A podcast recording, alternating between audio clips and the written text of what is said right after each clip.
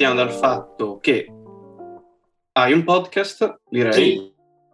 e che appunto sulla tua bio Instagram c'è scritto content producer per la Roma. Quindi cosa fai, come si articola il tuo lavoro, come si basano le tue giornate? Ecco, questo mi, interessa parecchio. Eh, vabbè, allora intanto ciao eh, a tutti e tre e, e, ai vostri telespettatori, non si dice, ai vostri non si dice. alle persone che vi seguono.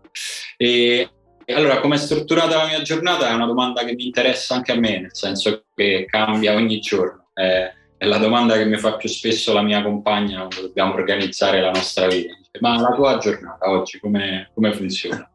E, ehm, io sì, diciamo, il mio lavoro è quello di content producer alla Roma e poi, come hai detto tu, diciamo, come cosa laterale, comunque mi piace parlare di calcio e qualche anno fa è nata, nata La Riserva, che è un podcast che ormai ha 4-5 anni, non ricordo bene, e che però insomma ci, mi ha dato, ci ha dato, perché lo faccio insieme a altri due ragazzi che sono Daniele Manusia e Emanuele Atturo, eh, che sono il direttore e il vice direttore dell'Ultimo Uomo, e ci ha dato molta gioia fare la riserva, ci divertiamo un sacco, ci piace, si è creata una bellissima comunità di persone che si sono ritrovate nel fatto di parlare di calcio in un certo modo e mm. quindi... E quindi... Beh, traspare molto, se posso dirlo, da, da, ascoltandovi, traspare proprio molto che vi piace anche parlare, è una cosa molto...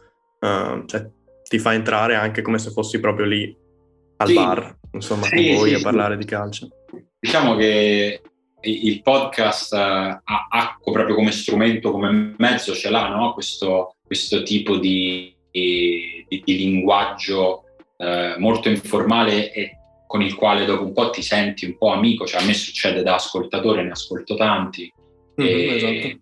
e, questo mi piace. Poi ovviamente non vuol dire che tu non, non debba lavor- prepararlo come se fosse una cosa formale, cioè, quindi comunque chiaro, chiaro. serve studiare, serve aggiornarsi continuamente, non fare l'errore che fanno tutte le tante delle persone che lavorano nella comunicazione sullo sport e sul calcio in particolare, che è quello a un certo punto di dire la so, il calcio lo so, il calcio non lo sai mai, il calcio cambia, cambia da un anno all'altro, quindi quello è importante. Eh, però poi insomma è importante, ognuno si trova il suo linguaggio, il suo modo di raccontarlo, noi quello che abbiamo trovato con la riserva ci piace un sacco e piace anche alle persone, alle persone che ci seguono, e insomma poi a un certo punto ci scrivono veramente, cioè, sono nati dei rapporti divertenti con, con, vari gruppi di persone in tutte le parti del mondo. Uh-huh. E parlando di rapporti divertenti, io volevo invece farti una domanda magari un po' più uh, tranquilla, uh, un po' Va. più leggera. Eh, sicuramente lavorando insomma con la Roma come content creator avrai avuto molte relazioni magari con giocatori, allenatori, addetti ai lavori, insomma, attorno al mondo de, del calcio, della Serie A. Eh, c'è qualche esperienza che si può dire qua che magari ti ha sorpreso, qualche giocatore, qualche persona attorno a, alla Roma che ti ha sorpreso, una relazione che ti ha stupito?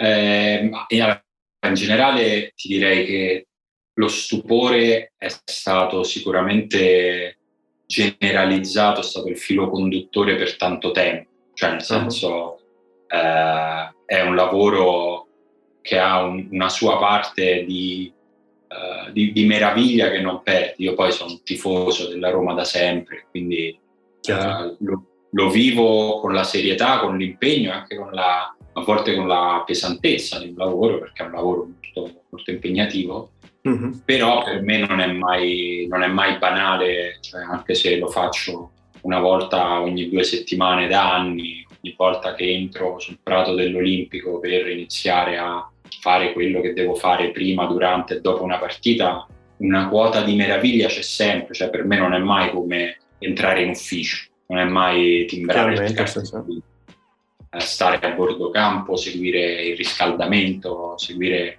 eh, tutto quello che ha a che fare con la vita della squadra. Poi prima nel periodo pre-Covid eh, ovviamente era tutto un po' più facile, eh, c'era anche un rapporto più immediato con la squadra. Io eh, per eh, tre o quattro anni ho fatto un format che si chiamava Trigoria Night Show, nel quale mm-hmm. seguivo proprio la vita della squadra anche in trasferta, quindi c'è stata molta uh, c'è stato un bello scambio con tutte le persone. Devo dire, se, pensando a personaggi divertenti con i quali ho avuto a che fare in questi anni, Uh, non vado in ordine perché sicuramente mi vengono in mente in ordine abbastanza sparso, ma ricordo Rudiger come un ragazzo molto molto molto divertente e quasi pericoloso nel suo essere divertente, una persona che ti prende, ti solleva, ti sposta, ti butta come io, cioè nel senso io peso 80 kg, non so leggero, lui ti prende, cioè,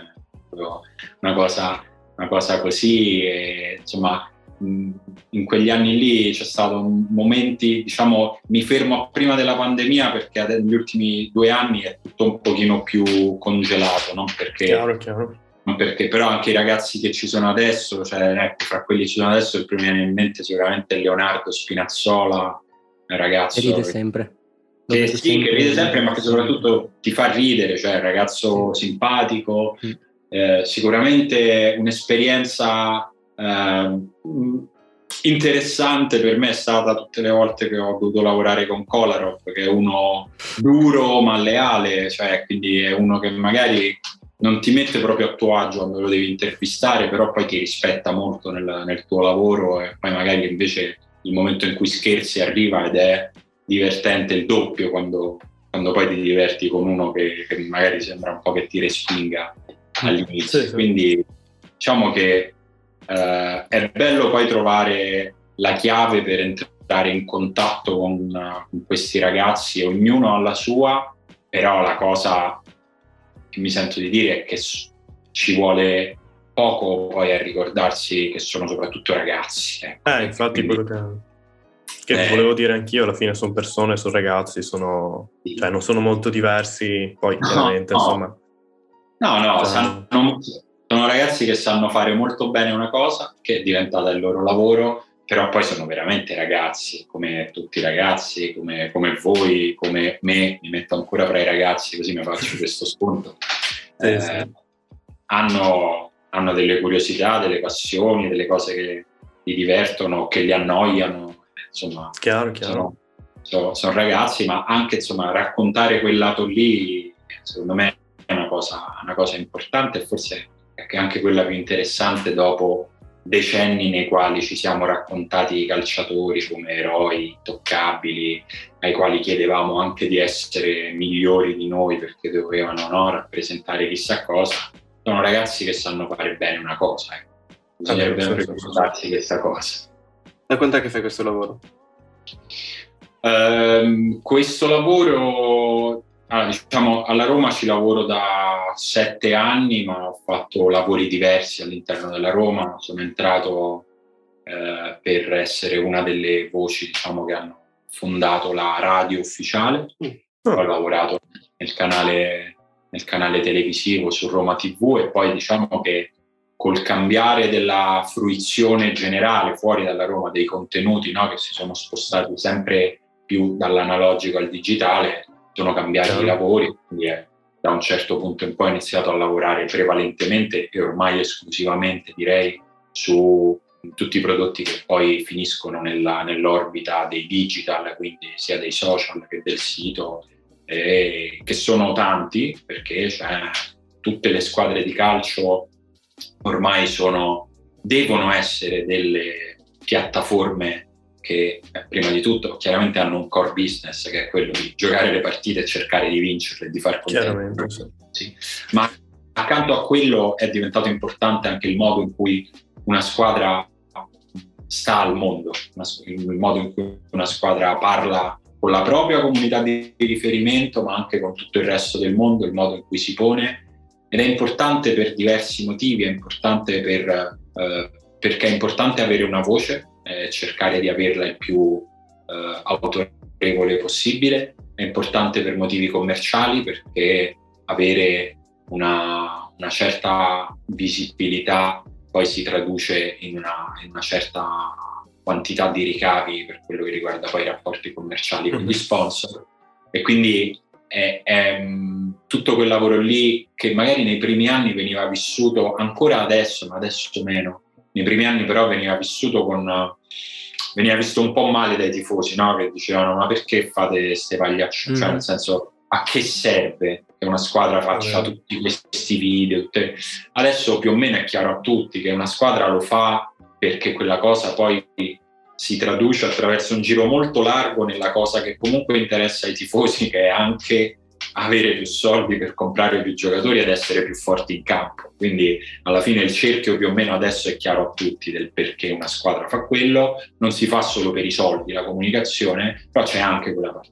Ma, sì, quello, poi... ma forse, cioè, mi, scusami, da dire che è quasi più importante perché appunto, cioè, per quanto tu ti racconti bene, a volte può essere eh, ancora più utile di quello che effettivamente è la tua squadra.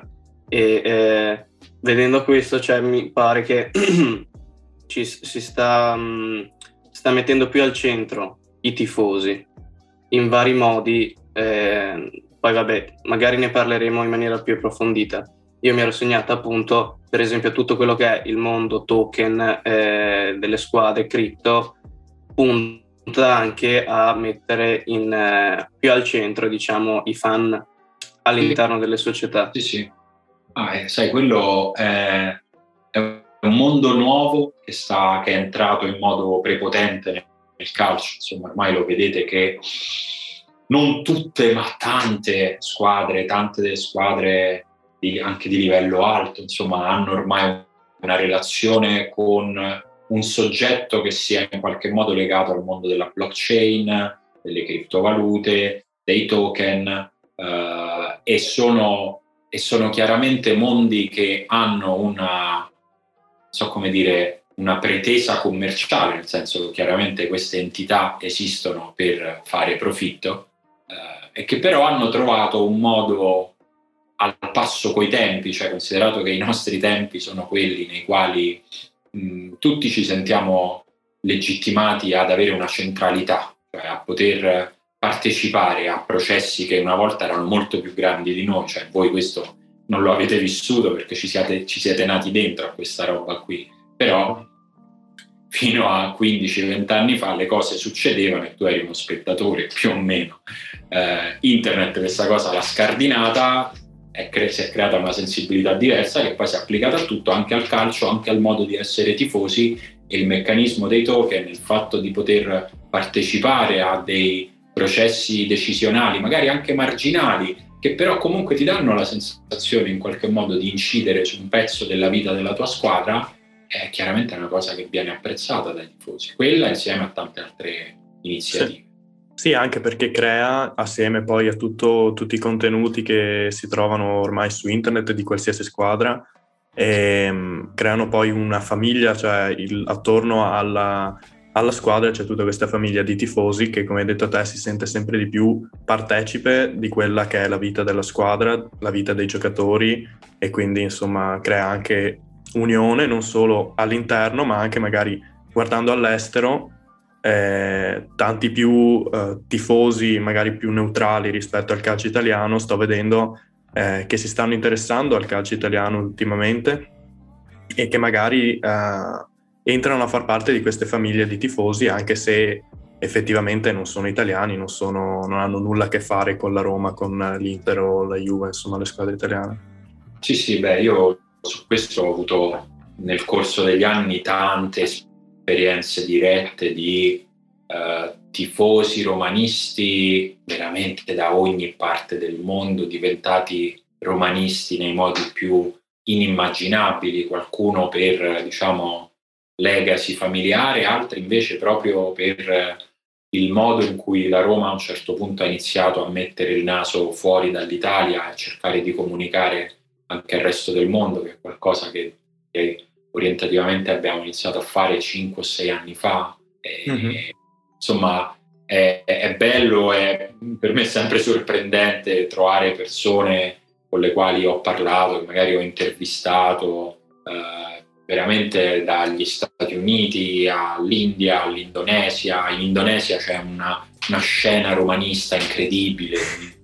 In Cina, in Cina ci sono dei club di romanisti che si mettono la sveglia, si guardano le partite, che nelle palestre si ricreano le coreografie della curva sud in scala, che fanno i cori con i fumogeni, le cose pericolosissime. ed è, è, è, è, molto bello e veramente queste sono dimostrazioni tangibili del fatto che, insomma, che, che il calcio è una lingua universale e che c'è un, una platea potenzialmente infinita per, per ogni squadra per trovarsi il suo posto nel mondo. E te lo devi trovare il tuo posto nel mondo perché se vuoi arrivare a competere prima o poi, a cercare almeno di rimontare un po' dello svantaggio che abbiamo con il calcio inglese che viene sempre visto come il modello da questo punto di vista, il calcio, il calcio inglese è diventato quello che è perché prima di tutto ha iniziato a comunicare fuori dalla, dal Regno Unito e fuori dai propri, dai propri confini chiaramente con un vantaggio competitivo in quel senso dato anche dalla lingua, però insomma si può fare. Parentesi, il Liverpool eh, ha pescato l'Inter, diciamo, in Champions e ha postato sui, sui social il logo vecchio dell'Inter. Quindi ha i mezzi ma non li usa. Oppure, oppure l'ha fatto apposta per farvi arrabbiare. Sì. Che vedi, tu ne stai parlando, si vede che questa cosa ti ha fatto male. No, ho pensato siete degli incompetenti. Sì, sì. Guarda, io ero curioso, dato che in generale so, cap- cioè, so abbastanza cosa fai, però nello specifico è, non lo so, tipo un format, un, un'iniziativa che avete fatto, cioè se, che ti è piaciuto di più, insomma. Allora, che più ti ha preso. Che... Guarda, ti dico una cosa più lunga nel tempo e una più recente. Delle cose che faccio da tanto tempo e che continuo a fare, sicuramente quella che mi, dà, che mi ha dato più soddisfazione, gioia e contatto con i tifosi è una rubrica che si chiama Zoom, con, con la quale ho, diciamo, dopo tante partite, ne avrò fatti 30, 40, forse 50, non lo ricordo più. Eh, prendo un po' di cose che sono successe nella partita, le racconto con un oversound, con la mia voce, monto il video con una canzone che mi piace e faccio un video emozionale di racconto perché a me da tifoso è sempre piaciuto il giorno dopo una partita importante avere qualcosa che mi aiutasse a riviverla, no? Eh, la prima cosa che fai è andarti a rivedere gli highlights, stai lì, ti ci rotoli, dici bei, è bellissimo. Però poi a me da fruitore è sempre piaciuto avere qualcos'altro e quindi questa cosa era nata come spesso poi uno fa quei contenuti nasce da un qualcosa che o ti piace o ti manca o tutte e due le cose. E quindi gli zoom sicuramente nel corso degli anni sono stati il format che, che, che mi ha dato più soddisfazione lo zoom che ho fatto dopo Roma-Barcellona è, è un contenuto che ancora oggi mi escono le notifiche su Twitter di persone che lo cioè adesso passati, è passato oggettivamente tanto tempo, ma persone mi scrivono ogni settimana per quello lì o per quello dopo l'ultima partita di Francesco, di Daniele, insomma, quella cosa lì, quel contatto emotivo lì con i tifosi è, e lo vivo veramente come un privilegio che ho avuto poterlo fare. Eh, di cose più recenti ti dico una cosa che abbiamo pubblicato pochi giorni fa, che è il video, diciamo, un po' della campagna di Natale della Roma, eh, che si chiama It's a Magic Christmas, dove abbiamo lavorato col mister, eh, con Lorenzo Pellegrini, con Tenny Abram, per confezionare un video che parlasse un po' del rapporto della squadra con la città e del, del, senso di un Natale dove speriamo di stare un pochino più insieme rispetto agli scorsi anni e quello è stato un bel lavoro, cioè sono soddisfatto del risultato ed è stato bello lavorarci perché è stato molto impegnativo e poi insomma però le cose impegnative poi sono quelle che ti danno più soddisfazione. Non so se ti ho risposto. Però... No, no, perfetto. Ok. Ma quindi tu ti occupi sia dell'idea sia della parte tecnica, vale solo per certi eh, progetti, eh, chiaramente ci sarà un team. Sì, esatto, non lavoro da solo. Eh, io, io diciamo, il mio ruolo è quello o di elaborare un input eh, originale, quindi un format, qualcosa, dico in questo momento proviamo a comunicare questa cosa qui, oppure di recepire degli input che arrivano da altri eh, dipartimenti del club, che possono essere quello commerciale, oppure la nostra fondazione, la Roma è una fondazione molto attiva eh, e ovviamente le attività della fondazione vanno documentate, vanno diffuse eh, e quelli quindi insomma sono altre occasioni nelle quali serve una produzione video, quindi insomma eh, c'è un primo momento nel quale bisogna pensare il contenuto e poi attraverso il, la, la, le relazioni con i vari dipartimenti si arriva a decidere la forma del video e poi c'è tutta una parte tecnica, ma insomma sono vari dipartimenti, varie persone, insomma devo dire tante persone brave a fare il proprio, il proprio lavoro. Eh, io insieme all'altro content producer, siamo in due diciamo che facciamo questo lavoro di team creativo, se dobbiamo seguire un po' tutti i passi fino anche durante lo shooting, fino al montaggio e poi consegniamo i nostri bambini al web come va arrivare lì. Però sì, ci sono tante persone e soprattutto ecco un lavoro come l'ultimo, quello che dicevo della campagna di Natale, un lavoro che ha coinvolto tante persone.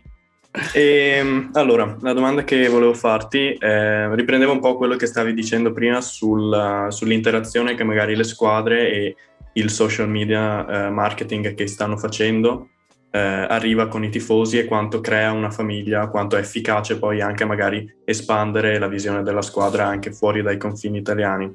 Secondo te c'è una squadra in Italia che è, sta riuscendo in maniera migliore delle altre a fare questa cosa? C'è un, eh, un progetto che secondo te sta veramente vincendo? Eh, oppure sono magari le top squadre, chiaramente eh, sono tutte lì, si stanno un po' eh, imparando magari anche una dall'altra. Secondo me è un po' questa seconda cosa che dici, nel senso che ci sono stati, se, se penso un pochino agli ultimi anni, un po' dei momenti. Eh, mm-hmm. eh, probabilmente mh, noi siamo, noi la Roma, eh, la Roma è quella che è partita per prima con un certo tipo di comunicazione che all'inizio è stata vissuta in modo molto, st- con molte sopracciglia alzate anche da fuori, mm-hmm. anche sul sociale, anche su temi, eh, sull'antirazzismo, insomma, su, su, una serie di temi. Eh, poi sicuramente, eh, sicuramente le, le, due squadre di Milano vanno, vanno tanto, il Milan anche in modi diversi e partendo da su basi diverse, il Milan chiaramente aveva da far fruttare una storia incredibile di sì, vittorie chiaro. europee, eh, sulle quali però poi ha costruito bene una sua, una sua narrazione. Uh, L'Inter probabilmente è quella che negli ultimi, direi due anni, ha investito di più in una direzione ben precisa con la propria media house e ha lavorato bene, ha fatto un bellissimo, bellissimo lavoro e anche cercando di dare un una direzione chiara alla propria, alla propria comunicazione. Mm-hmm. Eh, la Juventus ovviamente sì, anche se io diciamo proprio da, da interno di questo lavoro penso sempre che, eh, che la Juventus poteva sempre comunque fare qualcosa in più perché ha vissuto un momento di storia forse irripetibile, cioè io da tifoso di un'altra squadra spero irripetibile, ma al di là del, al di là del tifo comunque eh, vivere quella catena incredibile di scudetti uno dopo l'altro è un qualcosa che mi, a me mi fa, mi fa, pensare magari avercene uno da raccontare, cioè ci costruirei un mondo su uno scudetto, però mi rendo anche conto poi della difficoltà di trovare un modo diverso di raccontare sempre la stessa cosa, quindi magari ci siamo trovati anche un po' in questa difficoltà che è veramente sembra i, i first world problem, cioè veramente i problemi, i problemi, dei ricchi, però eh, se, diciamo che se dovessi dire i più, i più efficaci, non lo so, cioè nel senso cerco di essere obiettivo, cercando di essere obiettivo, però direi probabilmente Roma e Inter negli ultimi anni, secondo me sono quelle che hanno fatto un pochino di più, però il Milan lo metto subito dopo e poi ci sono, questo insomma per quel livello lì, poi ci sono anche squadre magari di una, di, di una fascia più bassa dal punto di vista dell'audience, dal punto di vista mm-hmm. che però hanno cercato di, di, muoversi in un senso più, più, contemporaneo, mentre per esempio ecco, delle squadre di fascia alta il Napoli ha deciso di non farlo.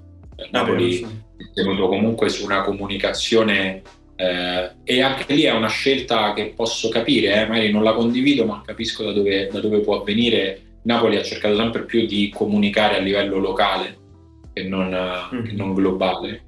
Eh, invece ci sono squadre, penso per esempio, mi viene in mente la comunicazione degli ultimi anni del Parma, è stata, ah, so. stata molto interessante. Insomma, ci, ci, ci, ormai ci provano in tanti, a volte ci riescono, a volte no, però mi sembra ormai un treno che è partito e non si torna indietro, quello anche di una comunicazione informale, il fatto che è una cosa che a me sta molto a cuore, sulla quale ho, ho lavorato tanto e continuerò a farlo, è che il calcio è una cosa seria perché ha a che fare con la passione profonda delle persone, ma che non deve per forza prendersi sul serio. Cioè, una cosa seria si può vivere anche col sorriso e con la leggerezza. Eh, questo per me è importante e più o meno l'hanno capito tutti. Mm-hmm. Sì, ti ho chiesto più che altro perché sono praticamente d'accordo con te, io chiaramente lo vedo più da tifoso e, e più magari proprio a livello eh, immediato su quello che si viene postato sui social ehm, e sono d'accordo su, su, con te sul fatto che sia Inter sia Roma eh, stanno facendo un gran bel lavoro e infatti sono le due squadre che da non tifoso di, di, di Inter e Roma mi trovo più spesso magari a guardare qualcosa della Roma o dell'Inter per curiosità, magari interviste ai giocatori o cose su YouTube con giocatori e allenatori. E mentre sono d'accordo anche eh, sul fatto della Juve, perché mm, anche io ho sempre pensato che poteva sicuramente capitalizzare di più su quello che insomma è, è stato fatto negli ultimi dieci anni eh, a questa parte più o meno. E mm, poi sì, io ho più una visione sul fatto che eh, anche ultimamente vedo la Juve come forse un po' indietro rispetto agli altri. Sembra sempre che stia cercando di stare al passo, magari con alcuni trend, con alcune cose, però gli arriva sempre dopo che è già uscito magari dal, dalla, mm, insomma, dall'opinione popolare quel trend e quindi magari diventa un po' imbarazzante vedere certe cose. Esatto. Cioè, imbarazzante, sì, no, un po' in ritardo, però boh, insomma, poi Guarda, sicuramente eh, sai di più. No, no, eh, io sinceramente mi è difficile giudicare il lavoro degli altri perché in parte so e in parte immagino Chiaro. che alla Juve ci lavorano come capaci. Senso, sì, sì. Eh, però mi rendo conto anche che fare la comunicazione della Juve non, non è semplice perché comunque è, è la squadra che ha più tifosi in Italia ed è una mhm. squadra, cioè nel senso per alcuni aspetti devi stare sull'oggi, sulla contemporaneità, però la Juve è anche un po' come se fosse un ministero, cioè è una cosa, è una, è una, materia, una materia delicata e questa transizione di come port- portare l'identità di una squadra antica come la Juve, come ormai lo sono t- quasi tutte le squadre in Serie A, come portarla nella contemporaneità senza perdere quei tratti distintivi della propria identità è, è una delle sfide più difficili. Chiaramente, sì, sì. È, Capisco. È, è tosta. Tosta. Mm-hmm. A questo punto, dato che mancano 5 minuti, ti chiederai chi vince la Champions, Pronostici. chi vince l'Europa League, chi vince la Conference League, okay. chi vince la Serie A e basta, dai, facciamo queste. Grazie. E, questo è, è, quel momento che poi qualcuno mi rinfaccerà. Allora. Oppure ti incoronerà. Mi incoronerà, grande esperto di calcio, tanto io gli, i pronostici per me sono sempre la cosa meno seria del calcio. Infatti. Mi diverto. Allora, la, la Champions League temo noiosamente di nuovo il Bayern Monaco eh, di nuovo dico rispetto a, a, a, questi anni nei quali il Bayern Monaco sembra sempre un'armata invincibile, poi fortunatamente non vince sempre, però mm-hmm. eh, mi, mi, mi, sembra, poi sai, la Champions dipende sempre molto no, da, da, dall'incrocio, cioè non, non, vince, sì. non, vince, ogni anno il più forte, diciamo, eh, se posso dire due, diciamo Bayern Monaco o Manchester City in questo momento andrei su di loro. Mm-hmm. Eh, poi abbiamo detto Europa League. Europa League Guarda, prima del sorteggio, una settimana fa, nella puntata della riserva, avevo detto pensate che bello una finale Napoli-Barcellona, invece... invece... non, non, ci sarà. Eh, Dio sai, non mi ricordo più adesso chi c'è in Europa League, però allora, secondo me il Napoli è una squadra molto forte quest'anno eh, e non mi stupirei se arrivasse in fondo anche dopo questo accoppiamento un po', mm. un po pesante a, nei, nei playoff che dovrà, che dovrà, affrontare e quindi mi, mi, tengo, mi tengo il Napoli, nonostante l'accoppiamento col Barcellona.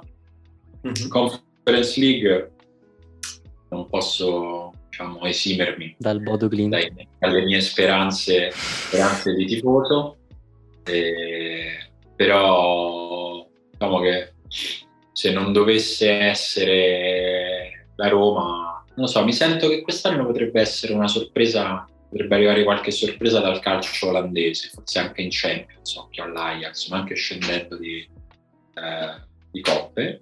Eh, mm-hmm. campionato lo vince l'Inter, su questa esatto. è la cosa sulla quale ho meno dubbi fra tutte quelle che ho detto fino ad adesso.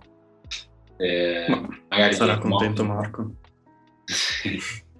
Sarò contento se lo vincerà, chiaramente. Sì, sì.